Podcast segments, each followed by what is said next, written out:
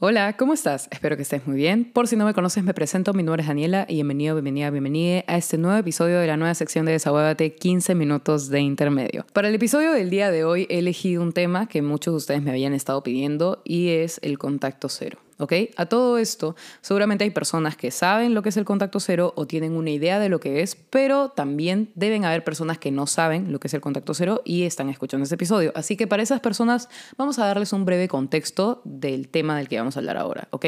El contacto cero es básicamente cuando tú tienes algún tipo de relación con una persona eh, y por el bien de tu salud mental tú decides cortar comunicación con esa persona y no vincularte más con ella por un determinado tiempo. Por ejemplo, estuviste saliendo con alguien un determinado tiempo, pero las cosas no funcionaron, entonces básicamente tú por el bien de tu salud mental decides cortar contacto, cualquier tipo de contacto con esta persona, ¿ok?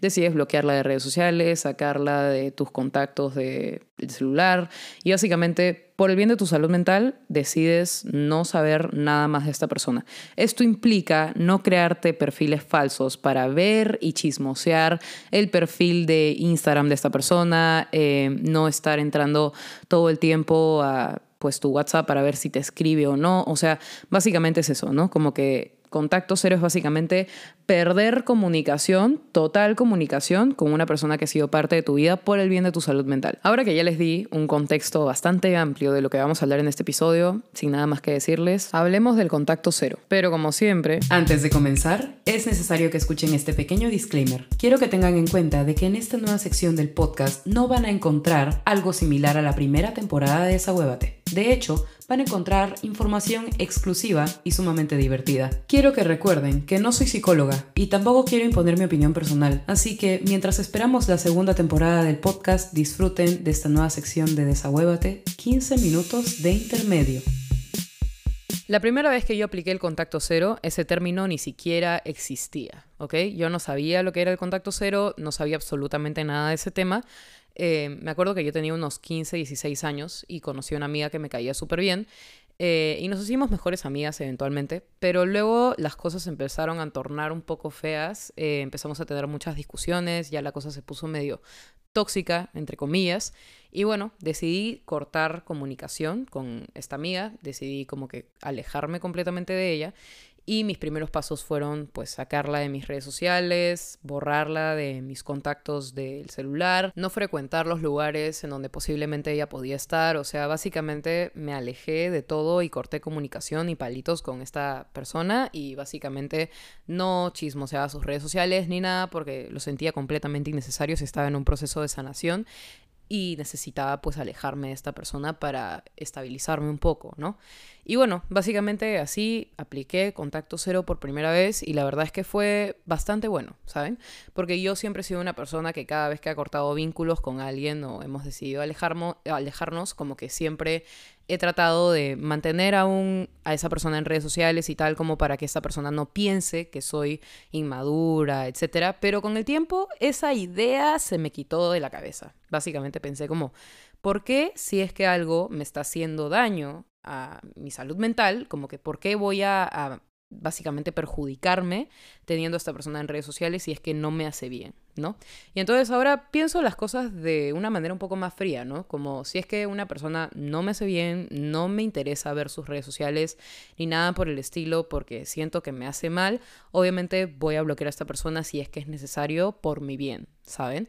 Y básicamente el contacto cero implica eso, ¿saben? Como que si es que ustedes deciden alejarse de una persona, deciden cortar comunicación, palitos, todo con una persona, pues aplicar el contacto cero es un buen método, de hecho, para, digamos, superar una relación amorosa, para dejar ir una amistad. O sea, siento que el contacto cero de alguna manera es muy sanador porque eventualmente te vas dando cuenta de que las personas que llegan a tu vida son ciclos que debes cumplir. Por ejemplo, si es que has tenido una pareja en secundaria, seguramente a este punto quizás ya terminaste con esa pareja y ya no tienen ningún tipo de contacto. Entonces, siento que eventualmente uno siempre conoce personas y estas personas forman parte de un ciclo de tu vida, pero luego tú debes avanzar, ¿saben? Y el contacto cero te enseña mucho eso, que a veces es mejor que no hayan conversaciones previas al alejarse y tal, y que simplemente lo mejor es cortar palitos de raíz, porque si no, la herida nunca se va a curar. Porque si es que le sigues tirando cosas que pueden infectar más la herida que ya está ahí,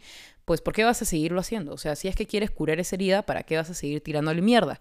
Entonces, quiero dejarles esto bien en claro, como para que entiendan un poco más por qué sirve y pues ahora se ha conocido mucho más eh, este término de contacto cero para referirse al cortar comunicación y palitos con una persona. Muchas veces en mi vida yo pensaba que lo más sano para terminar bien, digamos, en buenos términos con alguien que había sido parte de mi vida era mantener a esta persona cerca. O sea, no cerquita, pero tampoco lejos, ¿saben? Como un intermedio pensaba como, voy a mantener a esta persona en redes sociales, no pasa nada, o sea, sí, cortamos comunicación y, y bueno, pasa todo esto, pero igual la puedo seguir teniendo en Instagram esta persona, ¿no? No importa, pero en realidad sí influye. Se importa porque si es que tienes a esta persona con la cual ya no te quieres comunicar en tus redes sociales, eh, va a haber una tentación de ambos de regresar a lo mismo. ¿Saben? Por ejemplo, si es que estás teniendo una amistad tóxica o una relación tóxica y bueno, ya decidiste cortar palitos con esta persona, si tú mantienes a esta persona en tus redes sociales, lo único que vas a hacer es mantener la boca del lobo cerca de ti. O sea, tú vas a mantener como que esta opción abierta de volver y retomar la misma relación tóxica de siempre, solamente por no quedar mal con la otra persona o por romantizar recuerdos, ¿saben? O sea, está bien, cada persona pues aporta lo suyo, debes tener muy buenos recuerdos con personas que han sido parte de tu vida, pero si tú las mantienes sabiendo que no debes mantenerlas, ¿por qué lo haces? Si sabes que de todas maneras podrías volver a caer en lo mismo y podrías volver a sentirte mal de nuevo. Ahora se ha visualizado muchísimo más el contacto cero porque a veces es necesario, ¿no? Por alguna razón eh, las personas tenemos pues eh, relaciones cercanas, relaciones bonitas con personas, pero llega un punto en el que ya las cosas no funcionan. Entonces, aplicar el contacto cero es una muy buena opción si es que quieres dejar ir a una persona, si quieres soltar y dejar ir, si quieres, eh, digamos, comenzar de nuevo. ¿No? A veces uno está muy estancado en una relación tóxica y no se da cuenta, se terminan las cosas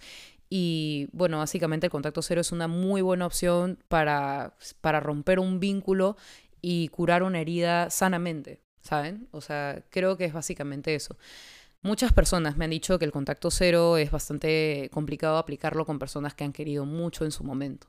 Y no les voy a negar que sí, de hecho, la, última vez que apliqué contacto cero fue también con una amiga eh, y fue bastante costoso, fue bastante doloroso para mí porque yo sentía que las cosas no habían acabado bien, sentía que las cosas simplemente, ¿por qué tenían que haber sido así? O sea, en mi cabeza no entendía por qué tenía que aplicar el contacto cero. No, no sabía por qué y en ese momento tampoco sabía lo que era el contacto cero. Entonces, para mí era sumamente difícil porque igual entraba al ver, o sea, entraba a ver el perfil de esta amiga, a ver qué estaba haciendo, cómo le iba. También he estado cerca eh, de su casa, estaba cerca a lugares que pues ella frecuentaba y en realidad no con ganas de encontrármela ni nada por el estilo, pero obviamente sí tenía curiosidad de saber de su vida, ¿no? Como que tenía curiosidad de cómo serían las cosas si es que ahora habláramos, si es que arregláramos las cosas. Y la verdad es que sí se me ha quedado ese bichito muchas veces de como qué hubiera pasado sí, pero el hubiera no existe. Literal, un día conversando con una persona le decía, pero ¿qué hubiera pasado? Y esta persona me respondió, el hubiera no existe. Y es verdad, o sea, realmente por más de que uno eh, le gustaría pues cambiar las cosas que ocurrieron con una persona que quiso, a veces no es posible. A veces simplemente no se puede y hay que quedarnos con ese bicho y simplemente reventar esa burbuja de ideas que tenemos de el que hubiera pasado, porque solamente es un deseo o una curiosidad de saber qué, qué hubiera pasado y, y no, no es necesario. El contacto cero realmente es difícil de aplicarlo, no, les voy a mentir. Muchas veces yo aplicaba contacto cero y luego le volví a hablar a la persona, o volvíamos a encontrarnos y era como, ah, puta madre, volvía a lo mismo. Pero después me di cuenta de que a veces, por más de que uno quiera pues terminar las cosas bien con una persona, quedar todo súper bien con alguien que quisiste, a veces el contacto cero soluciona esas ganas de querer dejar las cosas bien. porque uno se da cuenta de que a veces no es necesario, no es necesario como que solucionar las cosas. Obviamente si tienes la, posibilidad de hacerlo y calmar las aguas y luego aplicar el contacto cero de puta madre, pero hay veces en las que no.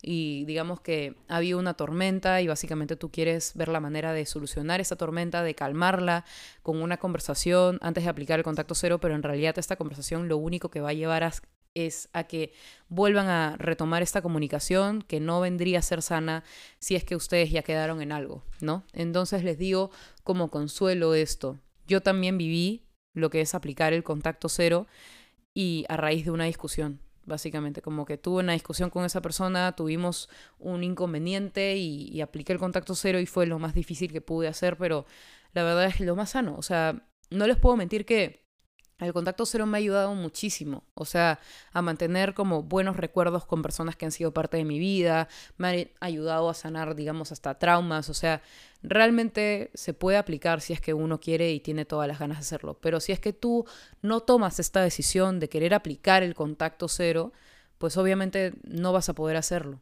Si es que tú quieres como que mantener ese vínculo, no vas a poder hacerlo. Pero si es que tú decides de una vez cortar de raíz, créeme que el contacto cero es una solución que realmente no es tan difícil como uno lo piensa. No les voy a mentir que cuando tú quieres aplicar contacto cero al comienzo es bastante complicado porque por ahí te metes desde una cuenta falsa a ver el perfil de esta persona con la cual quieres aplicar contacto cero. Y bueno, quiero darles a conocer lo que implica el contacto cero, ¿ok? Básicamente, si quieres seguir unas reglas para aplicar el contacto cero, estas vendrían a ser, ¿no?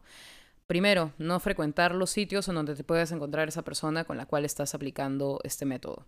Segundo, no puedes seguir a esta persona en redes sociales, no puedes mantener las conversaciones en WhatsApp, o sea, debes borrar absolutamente todo, todo de esa persona, o sea, fotos, todo, todo. El contacto cero es básicamente sacar a esa persona de tu vida por completo y básicamente como borrar todo, ¿no? Eh, si tienes por ahí algunas fotos que no quisieras borrar, está bien, pero igual lo importante es no volver a comunicarte con esta persona, no volver a ver a esta persona físicamente, no puedes volver a hablarle, o sea, básicamente es borrar de la faz de la tierra a esa persona. Es básicamente pasar por un duelo, el contacto cero, ¿ok? Y pasar por este duelo es difícil cuando una persona sigue viva. Literal, o sea, es bastante complicado porque sabes que en cualquier momento podrías escribirle a esa persona o llamarla y tal, pero el contacto cero es básicamente no. Esta persona no va a volver porque ya no existe y ya no está dentro de nuestro círculo social, ya no está dentro de nosotros, entonces ya, ya no está en nuestro, en nuestro entorno y debemos respetar ese hecho. ¿saben? Y esto es básicamente el contacto cero. Y al comienzo es difícil porque uno pues está acostumbrado a esto que era la gente, a ver si es que aún está pues en línea en WhatsApp, si es que aún mantiene sus tus fotos con, con, esa persona, o sea, como que básicamente uno, a uno le da curiosidad, ¿no? Y básicamente está bien, si quieres aplicar el contacto cero está bien, que al comienzo como que tengas estos arranques de querer saber de la otra persona, pero nunca llegar al límite que es básicamente hablarle a esta persona. Ahí básicamente rompes el contacto cero pero puedes hacer todo desde lejos, ¿no? Como que ver su perfil de Instagram, ver su perfil de Facebook, ver las fotos, o sea, está bien eso, porque es parte del proceso, pero aplicas realmente el contacto cero cuando cumples con todo esto. No revisar su perfil de Instagram, no estar curioso de qué está haciendo, no preguntar por esa persona, literal, contacto cero. Eso es lo que significa todo lo que te estoy diciendo y creo que lo entiendes. Entonces, quiero que sepas una cosa. Si es que actualmente tú quieres aplicar el contacto cero, déjame decirte que está bien que por ahí revises sus redes sociales, que está bien que por ahí veas su foto de perfil de WhatsApp, está bien todo esto. Pero nunca cruces el límite que hay, que es básicamente comunicarte con esa persona o volver a ver a esta persona físicamente o frecuentar sitios. O sea, no hagas eso si sabes que no te va a hacer bien a final de cuentas. Solamente chequea por ahí una vez su perfil de Instagram para ver qué, está haciendo, ¿no? Como para quitarte la espina de la curiosidad. Pero después de eso, no rompas las barreras que hay de conversar con esta persona, o sea, no hagas eso. Solamente quiero que entiendas que está bien estoquear y tener curiosidad de esa persona, pero dejarlo ahí. Y uno aplica realmente el contacto cero cuando esa curiosidad ya se quitó y te olvidaste de la existencia de esa persona al menos por un día entero. Desde ahí empiezas a aplicar el contacto cero y quiero que sepas que es sano y si es que lo requieres y realmente sientes que necesitas hacerlo para superar a una persona, para dejar de hablar con una persona o para simplemente dejar de pensar en una persona, está bien. Quiero que sepas algo. No es inmaduro el cortar comunicación y cortar contacto con una persona que ha sido parte de tu vida si es que es por tu bien, si es por tu por el bien de tu salud mental, créeme que no es inmaduro que bloquees a una persona, que la saques de tu vida, que dejes de seguir a sus amigos. Todo eso es válido, no es inmaduro. Cada uno tiene su manera de superar y el contacto cero yo creo que es definitivamente una forma muy, muy, muy buena. Es una alternativa muy buena si es que quieres pues dejar de vincularte con una persona que ha sido parte de tu vida por más de que la quieras, sabes que las cosas que hay dentro de esta relación pues no están bien y no te hacen bien en tu salud mental, créeme que el contacto cero es realmente útil si es que estás decidido de aplicarlo. Y si es que no, pues igual eventualmente te puedes llegar a decidir. Pero nada, eso ha sido todo por el episodio de hoy. Creo que les he dado la información suficiente. Ustedes ya deciden qué hacer con esta información. Espero que les haya servido. Si conocen a una persona que a lo mejor necesite escuchar este episodio, compártanselo yo feliz. Compartan este episodio en sus redes sociales, en Twitter, en TikTok, donde sea. Yo más que feliz y agradecida con ustedes por todo el apoyo que le han estado dando al podcast. Y realmente quiero agradecerles también por el apoyo que le han estado dando a mi Instagram. Que bueno, por ahí estamos más, más en contacto. Si necesitan algún consejo, saben que me pueden escribir y yo muy feliz les voy a contestar si es que en ese momento pues tengo tiempo y tal. Bueno, les digo mi Instagram. Mi Instagram es arroba D-E-L-U-C-C-H-I-D-A-N-I de Lukidani. Y bueno, sin nada más que decirles, espero que hayan disfrutado este episodio, espero que les haya servido. Y ya próximamente vamos a abundar un poco más en este tema. Pero bueno, eso ya lo dejamos para la segunda temporada de Desaguádate, que ya se viene próximamente. Les mando un beso y ya nos estamos viendo el próximo jueves a las 5 de la tarde en un nuevo episodio. Los quiero mucho y espero que tengan una muy linda semana.